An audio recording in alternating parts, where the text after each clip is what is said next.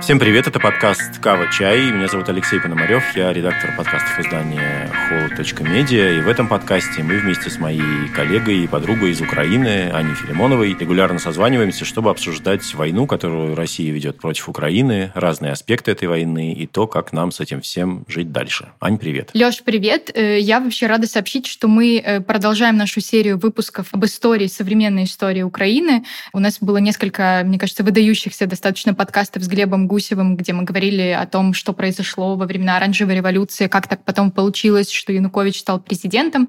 И сейчас, мне кажется, наступил момент для того, чтобы записать тоже такой выпуск исторической направленности про то, как так вышло, что Януковича выгнали из страны и вообще, что произошло в Украине зимой 2013-2014 годов. Я практически уверена, что для нашей российской аудитории все, что связано с Майданом, полностью монополизировано э, российской пропагандой, и прорваться через это порой бывает очень сложно. И множество стереотипов и мифов о Майдане существует среди россиян. Поэтому мы позвали украинскую журналистку Татьяну Даниленко поговорить и рассказать о том, том, как она освещала Майдан, потому что она работала э, на медиа, которое называется «Громадская», и это медиа, которая появилась как раз в ноябре 2013 года, вот просто, можно сказать, одновременно с Майданом, и э, стала тем, ну, как бы независимым источником информации для всех нас о том, э, собственно говоря, что происходило в Киеве, ну, и не только в Киеве, во Львове, в Одессе там, и так далее. Вот. И я надеюсь, Таня сегодня многое вспомнит и расскажет о своем видении того, что случилось в ту зиму. Таня, привет. Привет. Слушай, первый вопрос такой. Э, я думаю, что очень важно вообще, когда мы говорим о Майдане, говорить про контекст. Можешь ли ты нам рассказать, какой была Украина вот э, этой осенью 2013 года перед тем, как начался Майдан? Что это была за страна? Какие ее, не знаю, может быть, какие у нас были основные политические конфликты? И почему что стало толчком к тому, что люди вышли на площади? Ну, во-первых, это была страна, в которой уже была одна революция. Революция оранжевая 2004 года, в которой победил, по сути, народ, народ, а как считают в России и многие там и на Западе, тоже прозападные силы. Но, грубо говоря, это была анти колониальная революция, такая же, как и революция 2013-2014. Что происходило? После весьма сомнительной победы на президентских выборах в феврале 2010 года Виктор Янукович начал очень быстро концентрировать власть в своих руках. Сначала он заигрывал с украинской интеллигенцией, с украинской э, даже в некоторой степени оппозицией, не всей. Но на самом деле уже летом, в августе, он начал ревизию э, Конституции, а следует напомнить, что революция революция 2004 года не закончилась э, каким-то кровавым чем-то, вот как революция 2014 года, потому что при участии Евро- Евросоюза достигли консенсуса, и этим консенсусом были изменения в Конституцию, так называемая политреформа. То есть политреформа была заложена такая система, что правительство и коалиция в парламенте имели достаточно много полномочий для того, чтобы э, балансировать э, прозападного Виктора Ющенко. Вот когда пришел Янукович к власти, он сразу же, менее чем через полгода, начал ревизию этой политреформы, которая ослабляла влияние президента на политическую систему.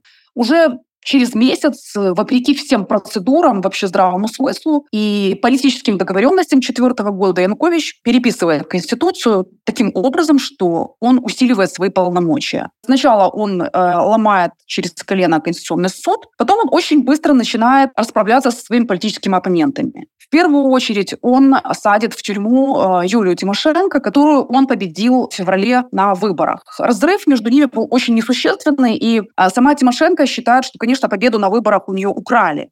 Но у нее не было, скажем так, э, поддержки пассионарной части общества для того, чтобы защитить результаты во многих региона, где она набирала большинство голосов. Она считает, что власть играла в пользу Януковича, и в некоторой степени, конечно, ее э, утверждения, они имеют, э, ну, не то что здравый смысл, а действительно так и было. Разрыв у них был там 48 имел Янукович, 45 Юлия Тимошенко от пришедших на выборы. Это были такие апатичные выборы. А почему я так долго это рассказываю? Потому что это тоже важный момент. И вот он садит в тюрьму Юлию Тимошенко, После этого он садит в тюрьму Юрия Луценко. Это тоже один из, э, скажем так, лиц предыдущего Майдана. И начинает параллельно также зачистку улицы, то есть той пассионарной части общества, которая могла бы в случае чего выйти на улицы и протестовать против каких-то его любых резких поворотов в политике. Э, сначала происходит, ну, на самом деле это череда разных мелких э, вещей, которые там, может, не всем известны. Первым таким громким делом было дело в футбольных э,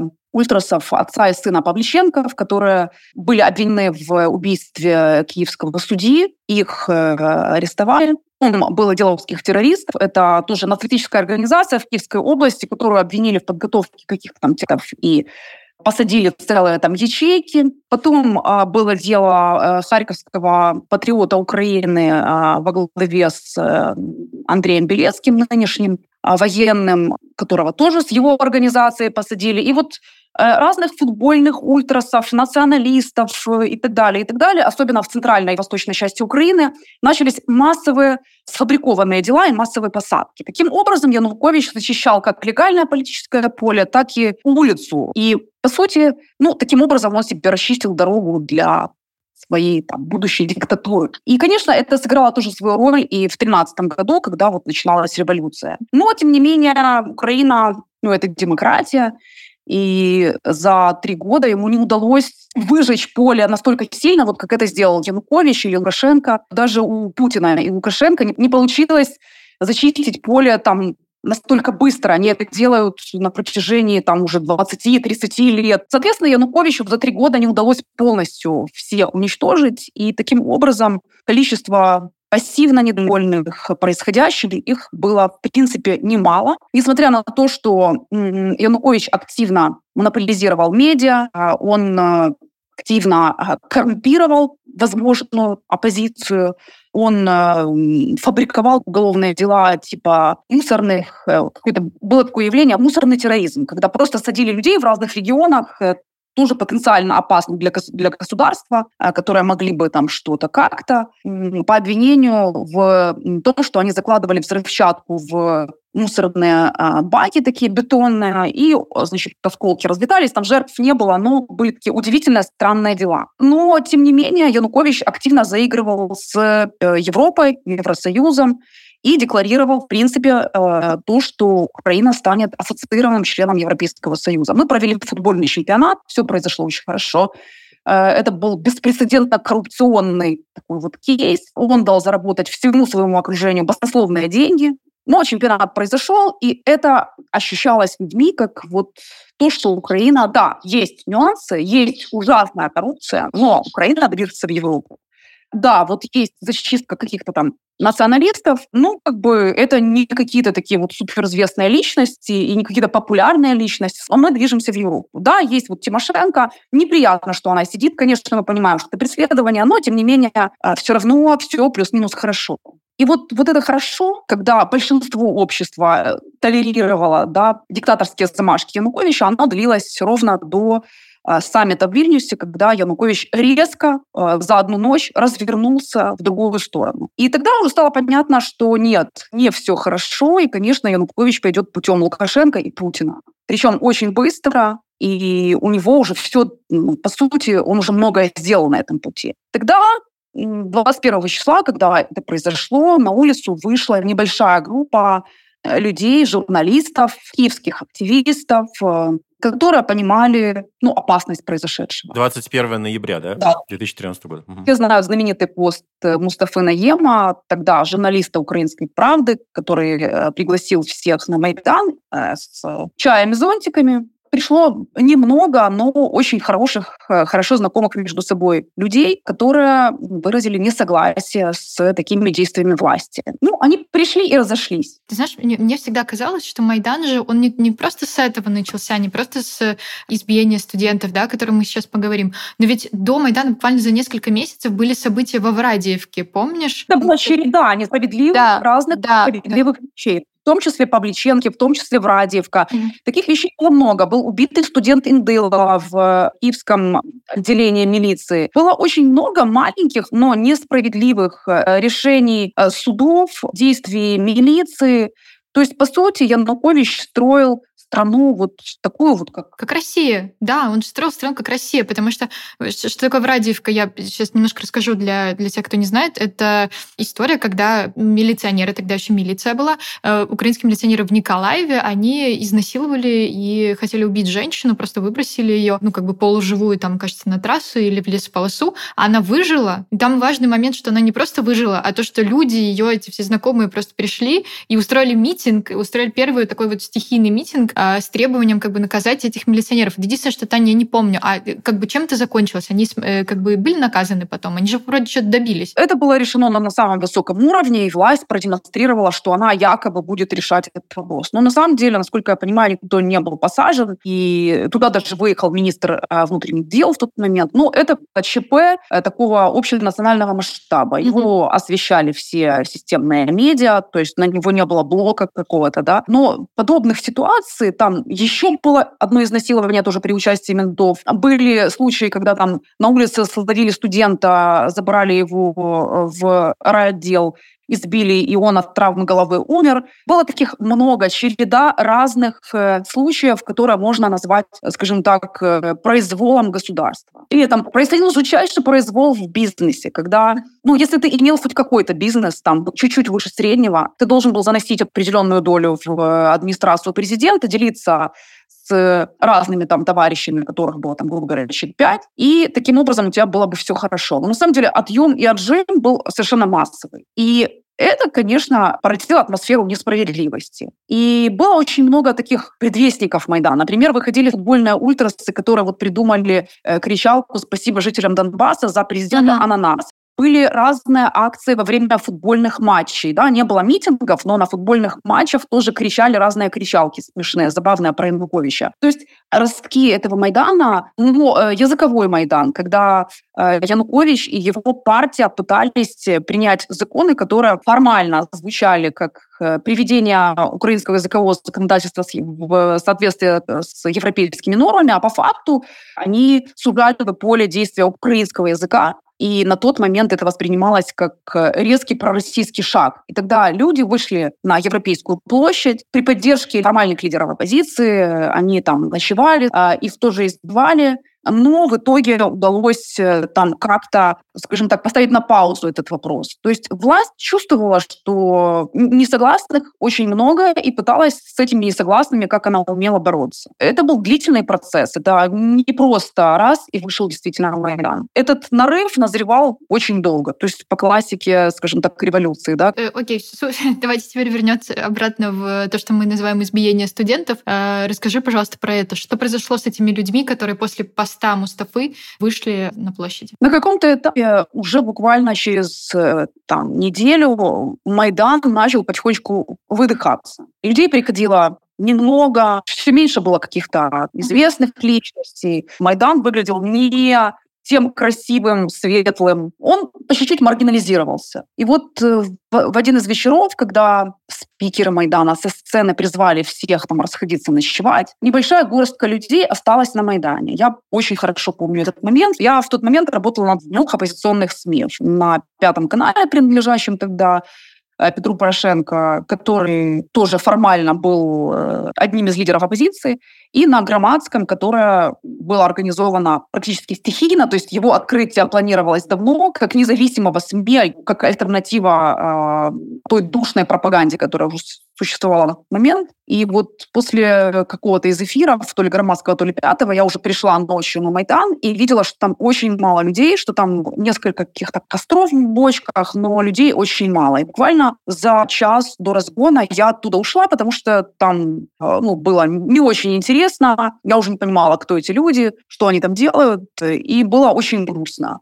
Но буквально через час силовики решили разогнать эту небольшую горстку людей, причем разогнать очень жестоко для установления новогодней елки. СМИ на тот момент, там дежурили круглосуточно какие-то СМИ, иностранные, украинские. На тот момент СМИ было очень мало, там буквально несколько фотографов сумели снять этот разгон Майдана. Но э, среди них э, были, скажем так, ну, большие очень известные фотографы, Глеб Горанич, там некоторые другие. И утром страна проснулась ну, уже другой, да, уже увидели э, та жестокость, которая была разогнана, эта горстка людей, она совершенно была неадекватной. необъяснимой. То есть они хотели просто уже дожать и освободить, скажем так, площадь для того, чтобы вот э, установить все эти новогодние атрибуты, и уже все, Майдану некуда выходить. Потому что Майдан с елкой, с этими ярмарками, uh-huh. глинтвейном и так далее, он как-то странно смотрелся. Они решили добить этот вопрос, потому что они увидели, что Майдан дал слабину, и, соответственно, вот, вот эта несправедливость и дичь, она очень возмутила людей. Вечером на улице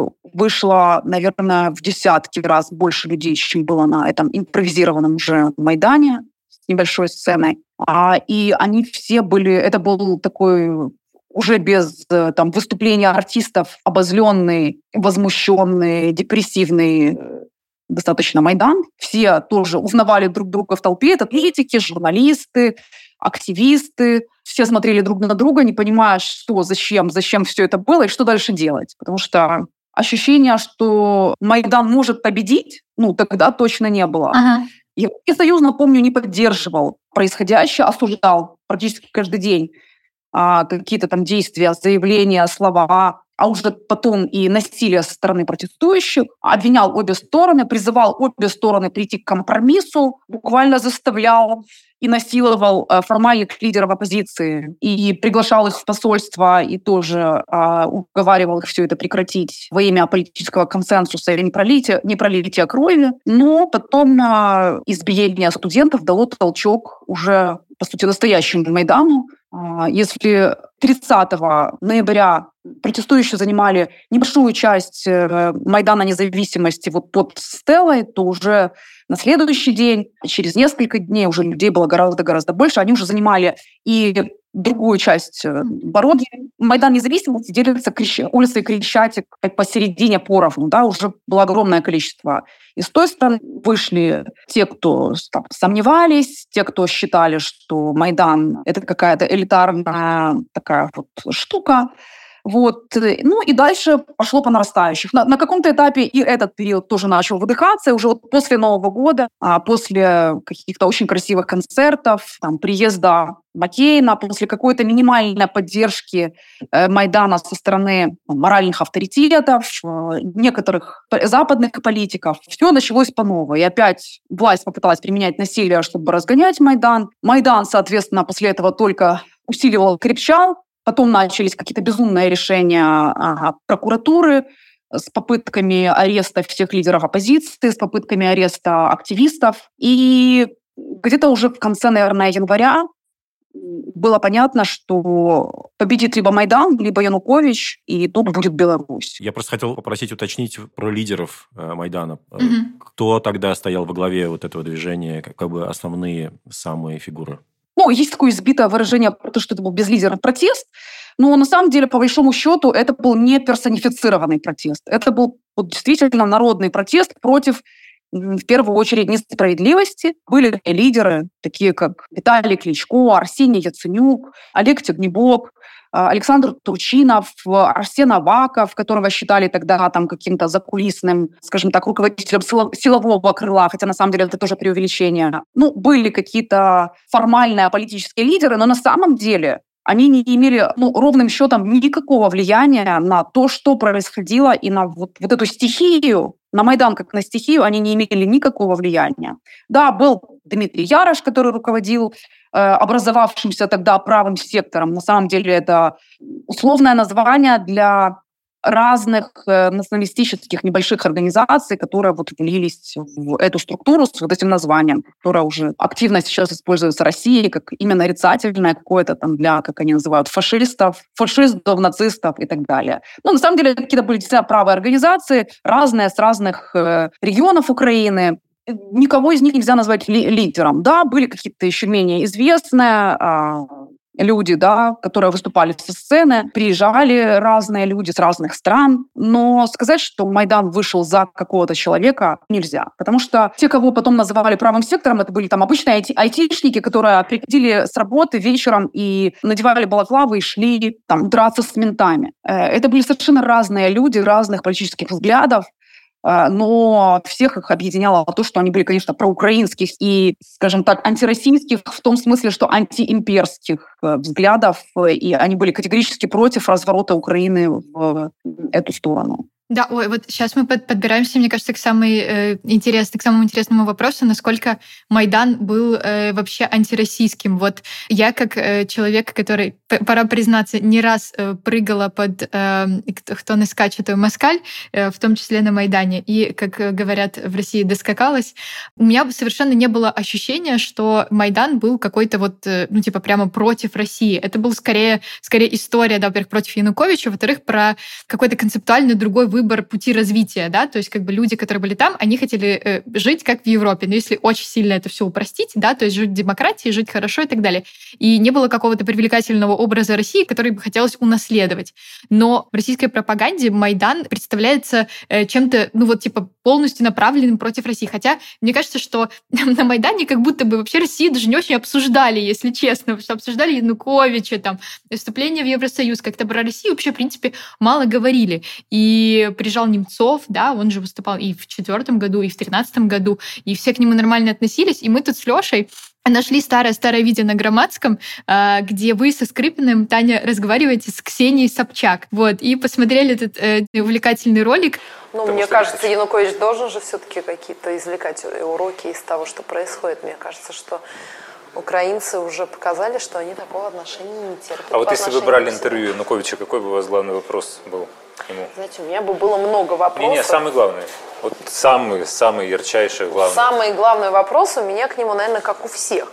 Как можно было взять на флаг и на, так сказать, на свой главный политический ориентир интеграцию с Европой, а потом не просто отказаться вот так в миг от этой интеграции, а еще и честно сказать, что на меня глава другого государства надавил. То есть это просто вообще не вяжется ни с какой политической логикой. Сейчас, конечно, невозможно себе представить, что, в принципе, как бы, во-первых, Собчак приезжает в Украину, во-вторых, она говорит то, что она там говорит. А она там, значит, рассказывает про то, что Россия пока не может быть империей, я не знаю, помните вы или нет, а, но через 50 лет Россия должна избавиться от постимперских комплексов и начать заниматься своей внутренней политикой, своей промышленностью, восстановлением страны. И ни о каких сателлитах пока говорить не нужно. Может быть, когда мы станем сильной державой вновь, через 50 или 100 лет, можно опять там, прикармливать какие-то менее сильные близлежащие государства. Но пока у нас нету такого ресурса. Пока нет ресурса, не нужно пыжиться там, где ты не можешь поднять. Вот я считаю так. Поднять эти отношения с Украиной пока России обходится очень дорого. И в этом смысле это бессмысленно. Давайте заниматься пока внутренними проблемами. Может, ну, мы станем а вот... Великой империей, и потом и до вас дело дойдет. Вот вы хорошо знакомы с вот, Владимиром вот он, Путиным. Вот он, российский шовинизм, проснулся, поднял голову, свою трехглавую. Слушайте, это, мне кажется, пока мы поднимемся с колен, уже нас в живых точно не будет, поэтому всем... Но вы же иронию-то понимаете, да? Прикормит все близлежащие страны. Вот, и вы сидите с Скрипным с очень интересными лицами, вот, и пытаетесь, как, как говорят, удержать лицо, слушая весь этот бред. Вот, к вопросу о том, насколько был, там, не знаю, антироссийский Майдан. Вот, пожалуйста, приезжала Собчак, получала совершенно свободный микрофон, приезжал Красовский. Собчак, я помню, еще брала э, какое-то э, немыслимое интервью у Тегнебока, так что, ну, не знаю, знаю. Тань, какие у вас были ощущения? Был ли Майдан антироссийским? Ну, честно говоря, у меня на этот счет мнение ближе к русской пропаганде, потому что я считаю, оба Майдана были, по сути, антироссийскими не в том понимании, в котором Россия это понимает, а это и тот, и тот Майдан, это часть национально-освободительной борьбы, потому что на самом деле до первого Майдана президентами Украины становились такие президенты политического консенсуса. То есть это были не радикально пророссийские политики, но и радикально прозападные политики. А в 2004 году политическим истеблишментом был нарушен этот баланс, потому что на тот момент действующий президент Кучма поддержал самого пророссийского и самого одиозного пророссийского на тот момент политика Виктора Януковича как э, будущего президента.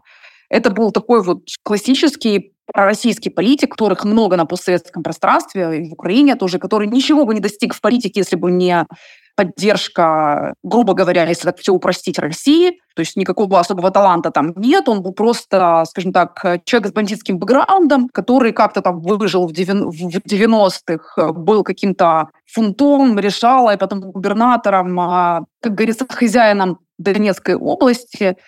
А, и когда вот выставили такого политика, который явно внес дисбаланс, формально нигде не выраженный да, вот договор между обществом и властью, баланс был нарушен, а западные политики выдвинули Виктора Ющенко, который на самом деле не был там каким-то националистом или там правым. Нет. Или... Нет. Ну, так это же, мне кажется, история не про то, что как бы мы в четвертом году ходили на Майдан или в тринадцатом, потому что мы ненавидели Россию, желали смерти всем россиянам. Нет, это была, мне кажется, история про то, что мы хотим свой путь выбрать и сами определять, да, как бы как нам надо, и сами принимать свои законы. Мы не хотим становиться второй Беларусью. Вот в 2013 году это было точно так же. Mm. Потому что Янукович, который вот со второй попытки стал президентом, он очень сильно нарушил политический баланс в стране. Было понятно, к чему это все идет. Мы уже видим примеры Беларуси, изнасилованной буквально афористически в прямом и переносном смысле слова. Мы примеры России, которая тоже, по сути, да, изнасилована. Я имею в виду, что любые э, зачатки там, любого протеста гражданского общества просто были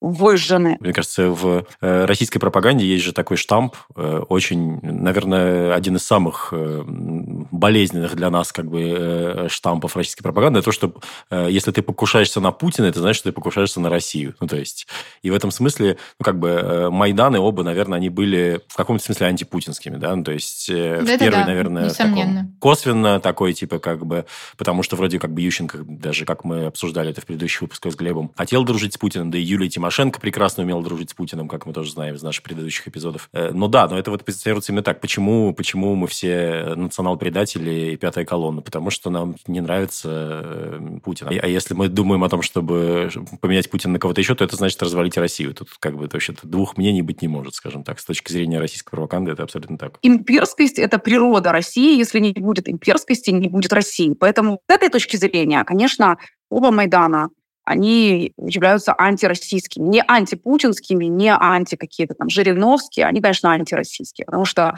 Украина — это одна из немногих наций там, по состоянию на начало 90-х, э, которая, такая огромная нация, еще не имела своей полноценной государственности, которой она стремилась на протяжении 300 лет. А, и на этом пути она потеряла огромное количество целых поколений, которые были выкашены а, и уничтожены. Она растворила в, в российском имперском проекте огромное количество своих талантов. От э, писательских, художественных там до военных. То есть это был огромный путь. И в 2004 году Украина, уже которая обрела какую-то хлипкую независимость, была не готова отдавать ее опять в руки России, становиться частью этой э, жестокой несправедливой, очень злой империи. Потому что она прошла очень большой путь. А, особенно в 20 веке, когда она потеряла целое поколение людей несколько раз подряд. Когда Россия э, выкосила полностью, уничтожила чуть ли не под ноль украинские э, национальные элиты, а, сначала в 20-е годы, потом а, в 30-е, потом а, 60-е, уже не говоря про Вторую мировую войну, да, в которой Украина тоже потеряла огромное количество людей. УПА и так далее, и так далее. То есть это огромный путь, и Украина была не готова смириться с тем, что вот да, мы прошли, а теперь мы опять дружим с Россией. Потому что мы 300 лет шли к своей государственности. Мы не готовы сейчас ее отдавать, непонятно за что, Э, Янукович хотел отдать там, за, за, за пару миллиардов э, долларов.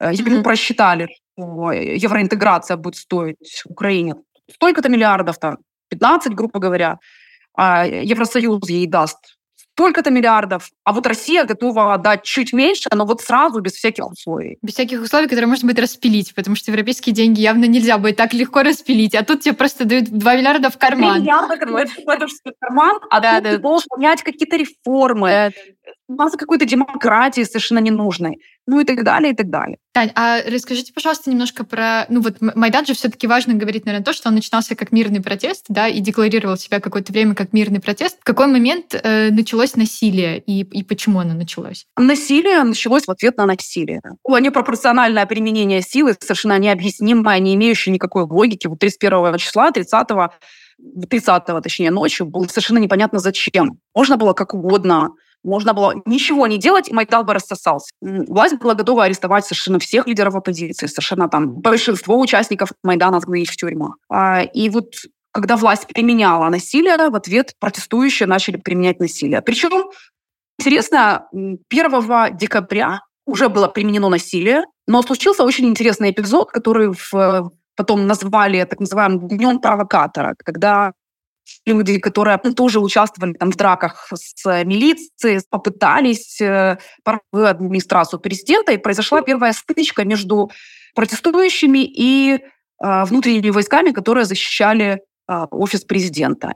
И тогда пресса, активисты, лица Майдана, они не поняли, они обвинили этих людей в том, что они провокаторы, а, обвинили, что эти провокаторы действуют по заказу власти для того, чтобы очернить Майдан, хотя на самом деле нет. И этот эпизод не был поддержан Майдана. Знаменитые фотографии с цепью, да, там, где размахивают цепью перед силовиками. Парень цепью, да. Он известный активист, кажется, он да, воюет. То есть эти ребята, это тоже были футбольные какие-то ультрасы, то есть э, из правых каких-то а, движие люди, и они попытались вот э, начать применять силу против э, ментов, точно так же, как менты применяют против Майдана. И это никто не понял, это не поддержали, и дальше это не имело никакого прогресса. Но когда власть э, начала уже реально избивать протестующих, пытаться зачистить Майдан, и когда стало понятно, что они собираются всех арестовать, несмотря на любые политические договоренности, Тогда, конечно, по чуть-чуть маховик насилия со стороны уже и активистов тоже начал раскручиваться, и уже многие люди, которые в себе,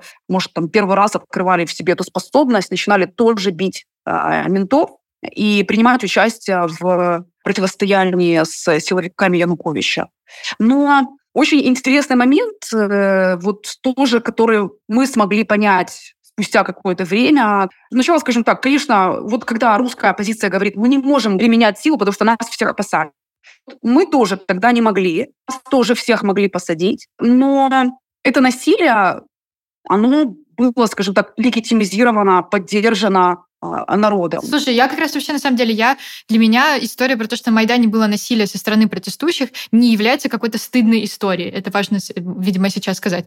Потому что я, наоборот, когда смотрела, э, наблюдала за событиями в Беларуси, и помнишь, там был момент, когда там был какой-то пик, когда их вышло очень-очень много, и они буквально просто вышли и стояли возле административного здания, которое там охраняло три человека, и для меня был реальный шок, что они его не заняли. То есть, ну, как бы, идите и занимайте. То есть это вообще ваше место, это, это вам оно принадлежит, а не этим силовикам. И я как раз э, в этом, ну, для меня это не стыд, для меня это было настолько тогда оправдано, потому что, помню же, было много эпизодов, когда они ночью начинали, э, силовики, они спускались э, на Майдан и начинали выдавливать людей, вот. И сначала это было так, это не сразу превратилось э, в коктейли Молотова, которые летели в Беркут. Это, это вообще было не сразу. То есть э, это было, ну, как бы полностью спровоцировано. Вот, потому что никто никого не имеет права вытеснять с мирного протеста. Это просто, ну, типа, так не делается. И все, если будете вытеснять, значит, вы получите отпор.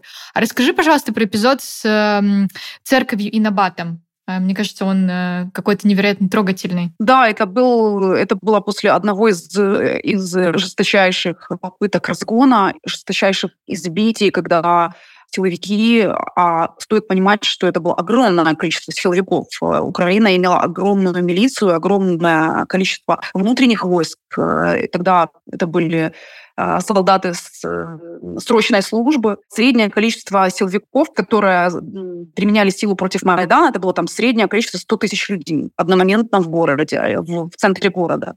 Это огромная армия, которая избивала людей, и в, в какой-то момент было такое количество избитых, страшно, ужасно. Э, это же ну, есть миллион стримов, это же полюция, происходящая в прямом эфире. Вот как сейчас война в прямом эфире, тут невозможно сказать, как русские любят какую-то конспирологию наводить, что там какие-то вот там песчинками, ну, он все обошлось, и вот это был какой-то сговор, в результате которого вот победил Майдан. Нет, это была очень сильная игра нервов, а, в которой власть моргнула первой, и она же и проиграла. Тогда Михайловская церковь открыла э, э, дверь всех протестующих. А, кстати, Михайловская площадь, э, на которой стоит вот э, Михайловская, Михайловский собор, э, это была одна из площадей, где тоже происходили протестные акции. Вот, кстати, на второй день после избиения студентов люди вышли туда, потому что это было много всяких решений суда, запрещающих выходить протестующим на Майдан независимости.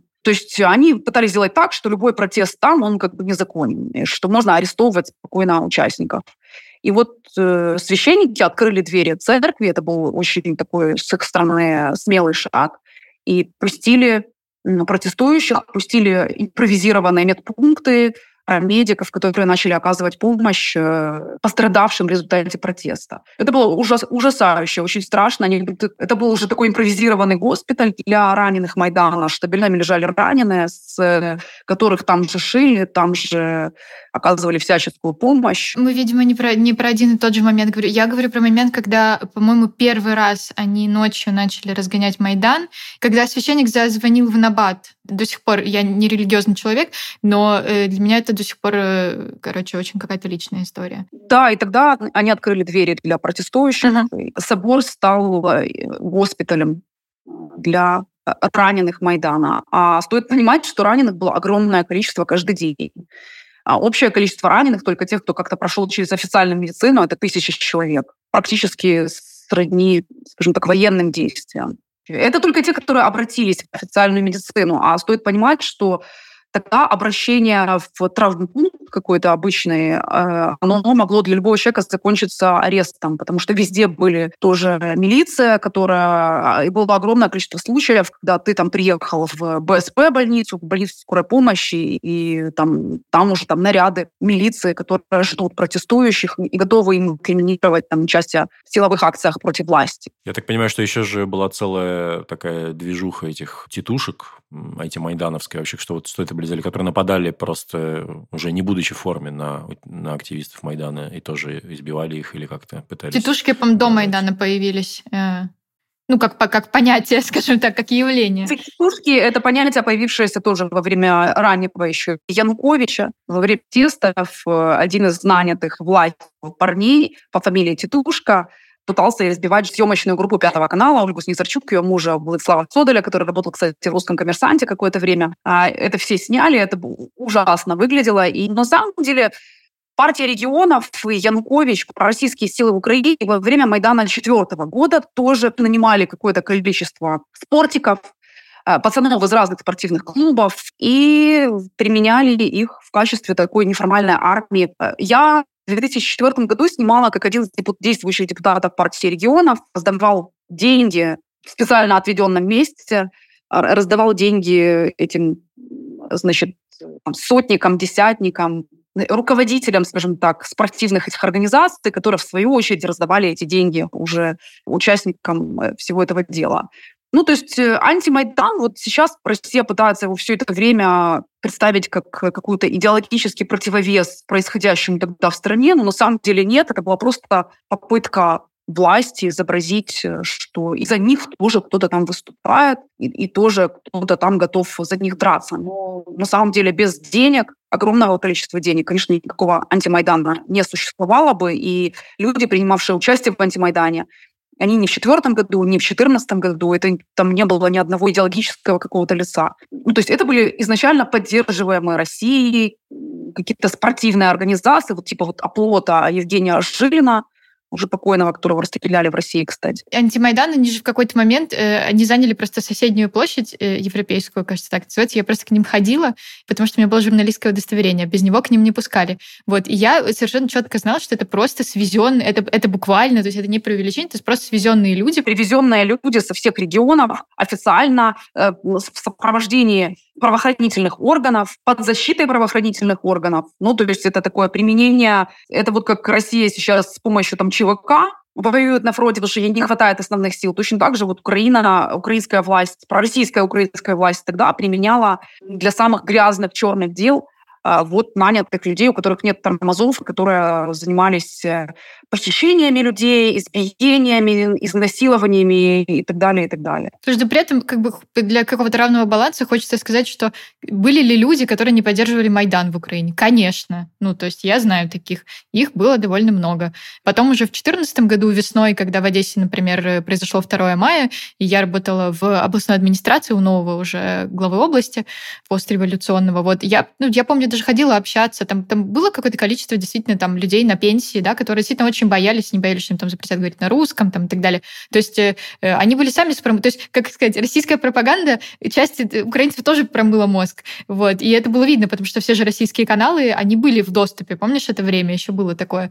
Вот. И были люди, которые в это верили, и были люди, которые не поддерживали Майдан, но сказать, что они сформировали какое-то сильное политическое движение, ну, как бы это просто смешно. То есть этого просто не было. Вот забавная штука. Россия всегда в Украине, а, в Украину вливала огромные деньги для создания какого-то конгломерата пророссийских политических сил. Она вливала как? в какие-то низовые, в улицу так называемую, да, так, так и в, в легальное политическое поле. Нам повезло в том, что Россия всегда ставила на таких политиков-неудачников. Да, маргиналов, я бы сказала. Медведчук, который ну, в общем-то, не глупый человек, но он совершенно политический лузер, и он всегда всю свою жизнь проигрывал, и если бы не ну, он, он был бы никем, он был бы там, рядовым адвокатом. И то не факт, что он получил бы высшее образование. Э, то есть Россия всегда ставила на каких-то очень стрёмных персонажей, которые без российских денег не могли бы ничего. Они бы просто не то, что не стали политиками, они бы там ну, сидели в тюрьме. Вот как Медведчук, так и Янукович. Почему-то и на выборах четвертого года Россия тоже поддерживала вот такого политика, который ну, вот точно Украина бы его не поддержала. То есть поставь, поставь они тогда на какого-то более умеренного, умеренно пророссийского политика типа Тегипка, то, наверное, не было бы революции, и Украина плавно попала бы в русские объятия, а, может, не став Белоруссию там образца Лукашенко, но чем-то вот условным Казахстаном. Да, Казахстаном тоже подумала. Угу. Да, хороший пример. Последний вопрос, наверное, самый, самый тяжелый. Давай поговорим про расстрел Майдана. То, что произошло и когда произошло, и была ли ты там в этот момент? Ну да, я практически каждый день бывала, но по большей части сидела в эфире недалеко от Майдана и рассказывала об этом в прямом эфире. А, все были уже ужасно истощены, сказать, э, что там с чего все началось, кто первый и кто второй, и как все это было, уже сейчас очень сложно. Но э, это была последняя там, решительная попытка власти зачистить Майдан. И, уже со стороны Майдана тоже уже было оружие. То есть у некоторых э, активистов они уже тоже были вооружены и тоже пытались как-то защищаться. На тот момент было не очень много людей, но среди них были совершенно разные. И в результате, конечно, получилось огромное количество жертв, причем не только расстрелянных. Ну, во-первых, расстрелы — это же не единоразовая какая-то история. Да-да, понятно. Уже в январе стреляны Жизневский, Негаян и так далее. То есть полиция, милиция на тот момент, она стреляла уже активно разными пулями, уже был огнестрел к тому моменту. И к январю любой участник Майдана понимал, что нужно сейчас сделать все для того, чтобы Майдан победил, потому что иначе ну, всем угрожает физическое, э, физическое уничтожение. Дела по поводу того, кто первый начал, чьи там действия привели к этому, они тянутся до сих пор. Практически каждый день проходят какие-то заседания по делу об убийстве на Майдане. Наказаны на какое-то ничтожное количество рядовых там каких-то там командиров Беркута, которых то, то арестовывали, то отпускали. И это имело огромное, огромное тоже резонанс в обществе. Наказан, собственно, сам Янукович за измену государству. Э, он засужен, а, осужден а, заочно, потому что он бежал в Россию. И тут следует понимать, что абсолютно все пророссийские политики, которые имели отношение к э, принятию решений, к силовой зачистке, они все бежали в Россию. То есть те пророссийские политики, которые остались, это были те, кто уже там, ну, э, чью вину доказать э, очень сложно либо невозможно. А, и дела до сих пор расследуются, они объединены, некоторые дела, некоторые нет. Их огромное количество было 83 дела год назад в рамках этого расследования. Для тех, кто меньше в контексте, вот насколько я помню, там же стрельба основная велась, по-моему, с какой-то э, баррикады, да, которую защищали беркутовцы, и плюс еще создание с гостиницы Украина или что-то. Ну, короче, как это, то есть там даже не всегда установлены личности, да, кто стрелял, и вообще э, какое-то это максимально окутано туманом войны, скажем так. Ну, конечно, да, это вот туман войны, потому что огромное количество людей, конечно, сидело на крышах. Но дело в том, что, по сути, э, стрельба велась со стороны правительственного квартала. То есть какая-то часть силовиков была вот где-то там, где вот со стороны консерватории, какая-то со стороны там э, чуть, чуть выше. То есть э, на крышах правительственного квартала всегда были какие-то места для снайперов. Ну, не во время Майдана, а в принципе вот при каких-то правительственных мероприятиях там всегда сидели, там, визитах международных лидеров, там всегда сидели снайперы, поэтому ничего удивительного в том, что оттуда могли стрелять по протестующим, совершенно нет. И, и огромное количество силовиков в центре города, вооруженных силовиков и у внутренних войск, и у Беркута, они все были вооружены. Они все применяли разного рода, там, и светошумовые, и угодно гранаты. Они применяли какие-то совершенно удивительные средства, там, после которых у всех начиналось воспаление легких, все ужасно болели. Там, я сама болела воспалением легких тогда, в тот момент. То есть применялось все, что вообще они могли применить более-менее плюс-минус легально. Поэтому вот разбираться, кто первый, с какой стороны, под каким углом выстрелил, и вот сложно. И, и вот, например, э, один из главных следователей Майдана считал, что привлечение там, среднего звена офицеров, силовиков приведет к тому, что посыплются какие-то силовые вертикали уже там постмайданной Украины. Ну, я считаю, что такое преувеличение, но, наверное, какой-то смысл в этих словах есть, потому что ну, невозможно, в это принимало огромное количество силовиков, невозможно притянуть к ответственности там 100-200 тысяч э, ментов и внутренних войск, там, которые получали приказы. Ну, я думаю, что надо тогда рассказать, в какой момент произошел вот этот вот, вскоре после этой истории со стрельбой, Э, и с массовыми жертвами произошел перелом. И, собственно, Янукович э, бежал. Как, как это было и как об этом узнали э, протестующие журналисты, которые освещали. То, что вы вот вспоминаете этот день, когда уже была вот эта самая там, решающая попытка зачистить Майдан, и когда Майдан начал отстреливаться, на самом деле это уже была агония власти, потому что к тому моменту во многих областях Украины произошли следующие события. Майданы были не только в Киеве, они были в большинстве областных центров Украины. И на тот момент э, постепенно симпатии даже внутри полиции, прокуратуры, э, армии, они уже были на стороне протестующих. Потому что ну, никому не хочется, чтобы твоим если ты там мент, не хочется, чтобы твоим детям в школе плевали в спину, потому что применение силы властью было настолько диспропорционально и неадекватно, что чисто по-человечески это поддерживать уже было невозможно. И просто люди перестали выходить на работу, резко болеть, я имею в виду силовиков. И таким образом они саботировали уже какие-то решения власти. Да? То есть э, вертикали Януковича, они начали сыпаться, как крышиться, и они уже были нерабочие. Янукович, понимая ситуацию, бежал сначала в Харьков, потом с Харькова по странному маршруту в Россию. На тот момент просто уже итог всего был предрешен. Да, можно было, конечно, наверное, вызвать из России какой-то подряд, какой-то ЧВК или там, я не знаю, каких-то войск и додавить Майдан, но управлять этой страной было бы, наверное, уже очень сложно, потому mm-hmm. что военные подразделения переходили на сторону Майдана, объявляли о том, что они поддерживают не власть, а Майдан, требовали импичмента. А, это происходило буквально на территории всей страны, включительно с Крымом, где были огромные демонстрации.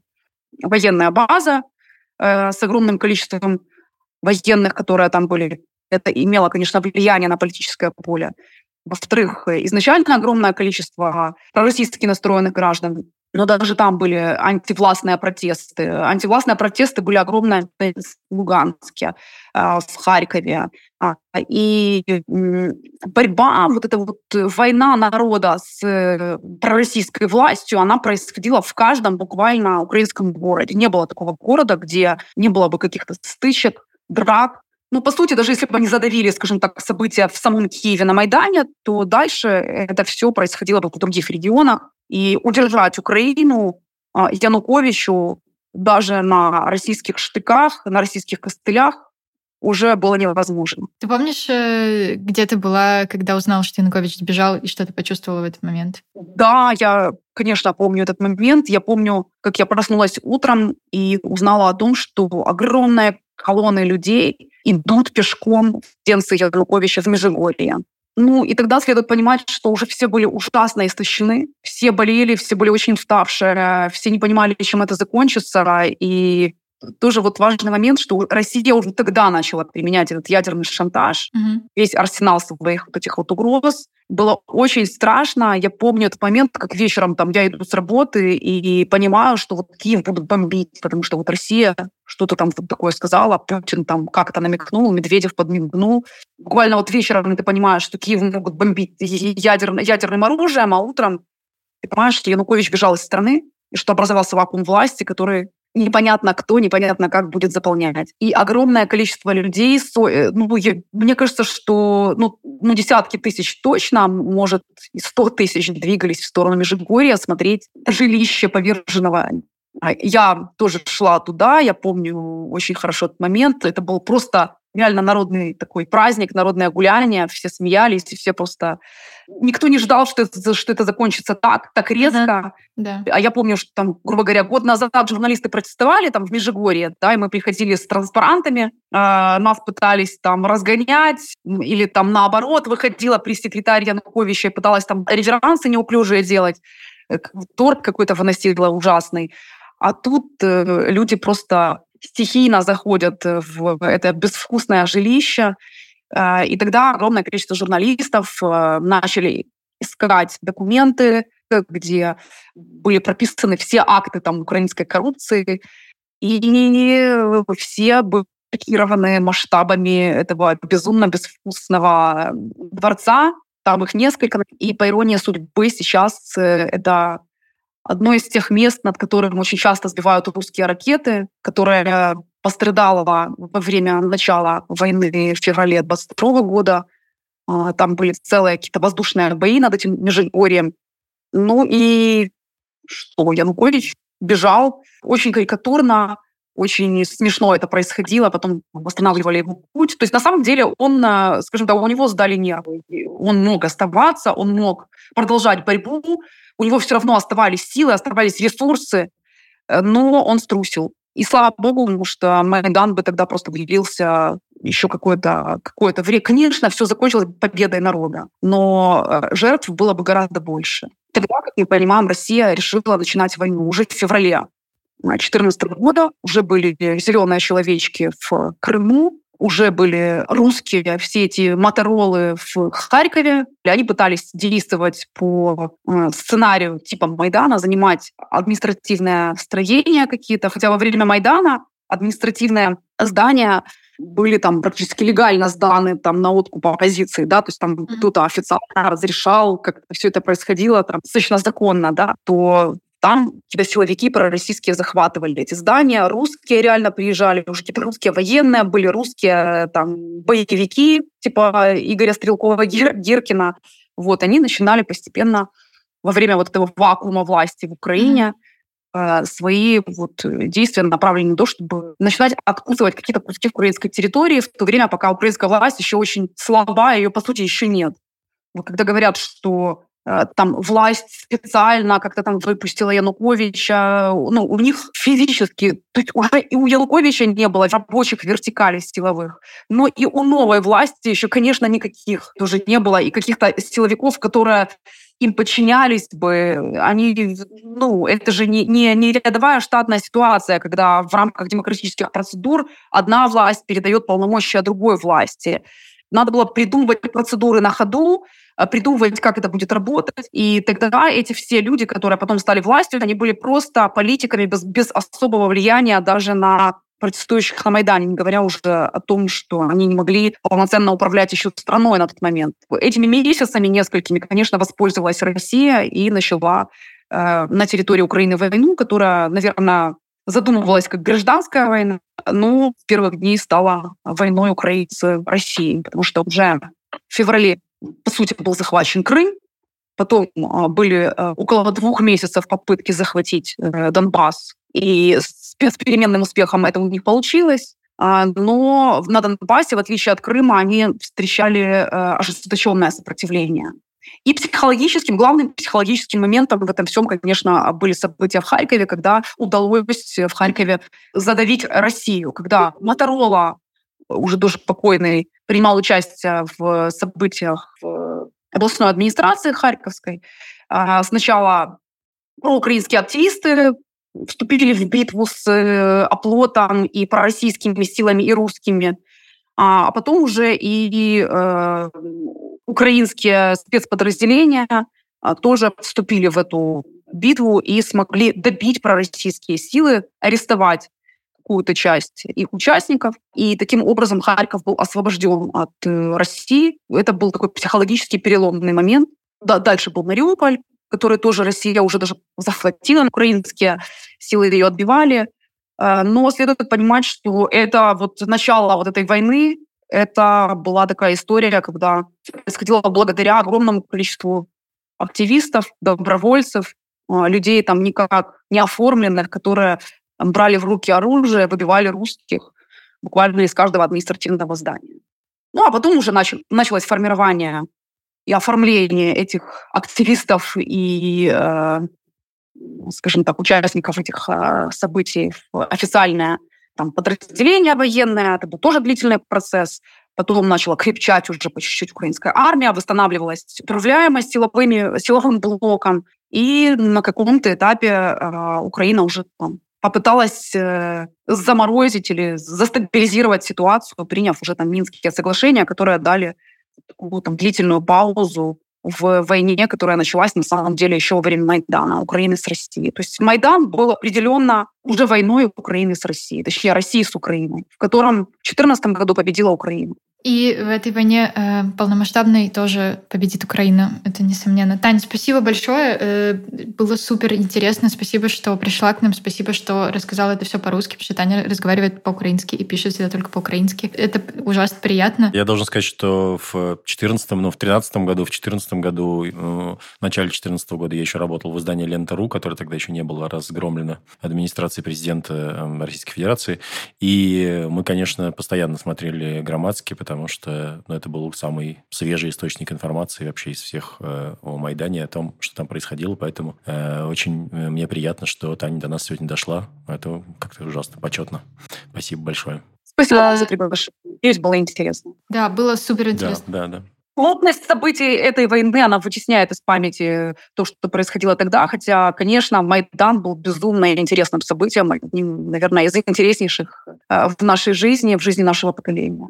Ну, до 24 февраля я всегда говорила, что Майдан — это самое важное событие в моей жизни, из, ну, какой-то типа общественной жизни, скажем так. Сейчас я уже не могу так сказать, к сожалению. Вот. Э, есть вещи и более влиятельной, скажем так. А, ну что, спасибо большое, что слушали нас. А, обязательно подписывайтесь на нас на тех платформах, где вы нас слушаете, ставьте лайки, оставляйте комментарии и становитесь нашими патронами на платформе Patreon. Да, и все, кто становится нашими патронами на Patreon и Boosty, могут э, потом попасть в чат Кава-чат, где мы общаемся с нашими слушателями э, в довольно неформальной обстановке. Там собралась довольно приятная компания. Всегда всех там рады видеть. Спасибо. Это был подкаст Кавачай. Аня Филимонова. Леша Пономарев. Почуємось. Пока-пока.